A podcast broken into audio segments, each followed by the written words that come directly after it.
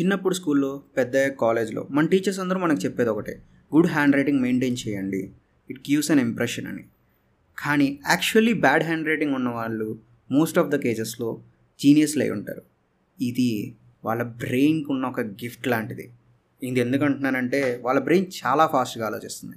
ఎంత ఫాస్ట్గా అంటే వాళ్ళ హ్యాండ్ ఆ ఆలోచనని క్యాప్చర్ చేయలేనంత. అందుకనే మోస్ట్ ఆఫ్ ద కేసెస్లో వాళ్ళు రాసేటప్పుడు వర్స్ట్ హ్యాండ్ రైటింగ్ బయటకు వస్తుంది. ఇది చాలా రీసెర్చ్ చెప్తున్నాయి. అండ్ మీకు ఒక లైవ్ ఎగ్జాంపుల్ కావాలంటే మన ఇలాన్ మాస్క్ గారి హ్యాండ్ రైటింగే చెక్ చేయొచ్చు. అది చాలా దారుణంగా ఉంటుంది. Because he thinks more fast then he writes.